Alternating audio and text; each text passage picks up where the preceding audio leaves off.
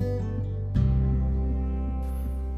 5分でためになる大学受験ラジオの時間です。こんにちはのぶです。このチャンネルでは大学受験に取り組む高校生や親御さんにとって役立つ情報を発信していきます。まずは簡単に自己紹介をしますと私は一橋大学を卒業後イギリスの大学院で修士号を取りました。その後国家公務員として6年間働いたのですが激務で家族との時間が全く取れない生活を根本から見直したくなって退職。瀬戸内海の島小豆島島に移住をしてきました。今は小豆島の役場で地域おこし協力隊をしながら大学受験対策の個別指導をしています。はいということで今日は第37回目ですね。今日のテーマは英語長文問題の、えー、攻略をするにはどうしたらいいかということについて、えー、お話ししたいと思います。はい英語長文問題の攻略法ですね。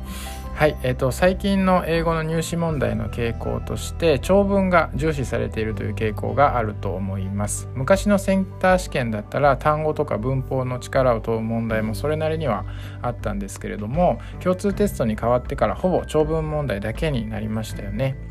長文問題を攻略することが、まあ、英語の偏差値を上げる鍵になってきています。当然ですね長文問題は知識の暗記だけでは対応できなくて本当の英語の実力が試される試験になります。だから長文問題がなかなか攻略できなくてですね苦労している高校生も多いっていうのが現実です。はい。では、えー、なぜあなたは長文問題ができないのかどうすればできるようになるのかということをお話ししたいと思います。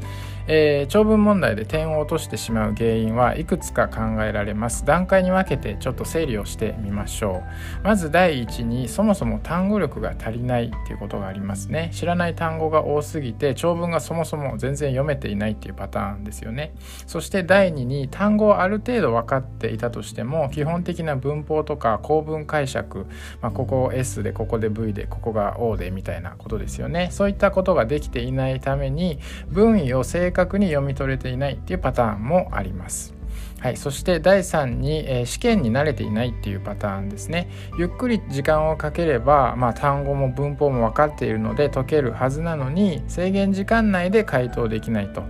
えー、設問から問題文のこう該当箇所を探り当てていくのがなかなかできなかったりですとか、まあ、選択肢をこう消去法で絞り込んでいってもなかなか時間がかかっていって答えにたどり着けないとかですね、まあ、あるいはもう試験になるとその緊張してしまって本来の実力をま時間内で発揮できないとかですね、まあ、要は慣れの問題っていうのもあると思います。えー、さてですね、えー、長文問題が解けない原因っていうのを、まあ、とりあえず3つ挙げてみましたがまず自分が点数が取れない原因はこのうちどれに該当するのかっていうのを見極める必要がありますね。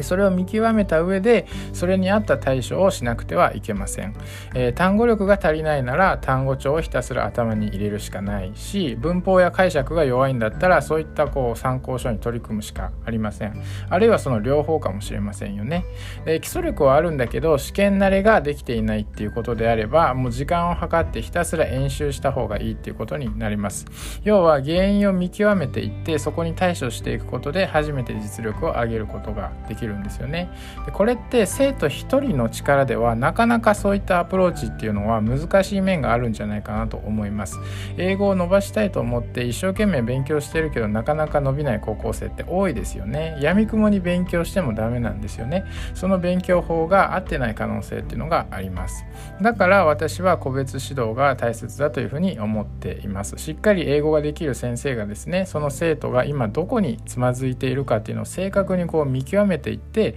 正しい処方箋っていうのを与えてあげると。でそれでは、え、それで初めて、え、実力を伸ばしていくことができます。もともとできる生徒さんはもちろんいいですけれども、まあ、どっかでつまずいている生徒さんはですね、まあ、集団指導ではなくてできればそういったこうきめ細かいフォローができるようなあのー対応が必要だと思いますので、まあ、私の塾ではですねあのできるだけもう個別のやり取りっていうのをとても重視をしています。はいということで今日は、えー、長文英語長文問題の攻略をどうすればいいか